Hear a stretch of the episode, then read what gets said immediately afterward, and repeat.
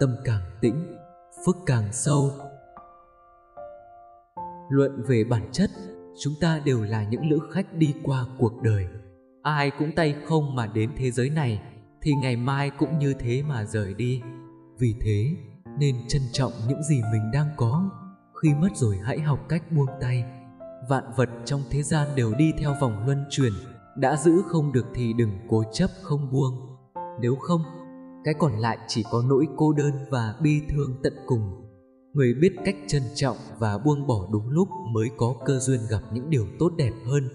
Bước vào đời, trước nên học cách bình tĩnh, dùng trái tim bình thản nhìn nhận vấn đề được và mất, cuộc sống mới thư thái, tự tại.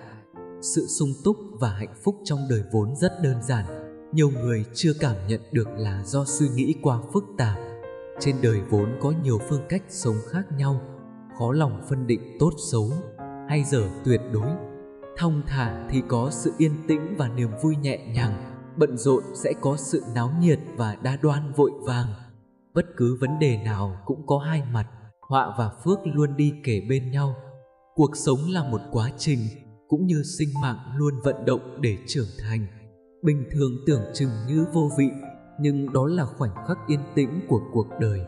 Những nồng nhiệt có thể khiến con người thích thú và khắc sâu, nhưng vẻ đẹp của sự bình lặng lại chân thật và lâu bền.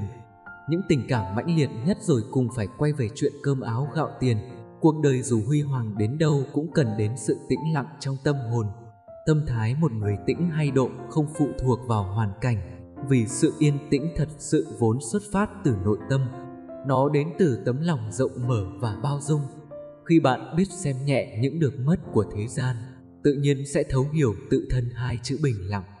Phước dày hay mỏng không quyết định bằng việc mình nhận được nhiều ít, mà liên quan đến thái độ bạn xem nhẹ hay nặng những vấn đề được mất. Hạnh phúc nhiều khi không liên quan đến chuyện bạn có những gì, mà những hành động chia sẻ, nâng đỡ người khác mới tạo nên niềm hoan hỉ trong tâm hồn. Một người nếu suốt ngày chỉ biết tính toán hơn thua được mất, cuộc sống chắc chắn sẽ rất mỏi mệt. Người có tấm lòng rộng mở cầm lên được thì bỏ xuống được, không quá để ý đến những được mất phàm tình thì có gì phải loạn tâm.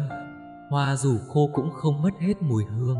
Người có cốt cách bình tĩnh và đĩnh đạc thì đối diện vấn đề gì cũng không quá hoảng loạn. Tâm tịnh rồi mới thư thả với hạnh phúc hiện tại. Người có sự định tĩnh mới dễ dàng cảm nhận những điều tốt đẹp nhỏ bé quanh mình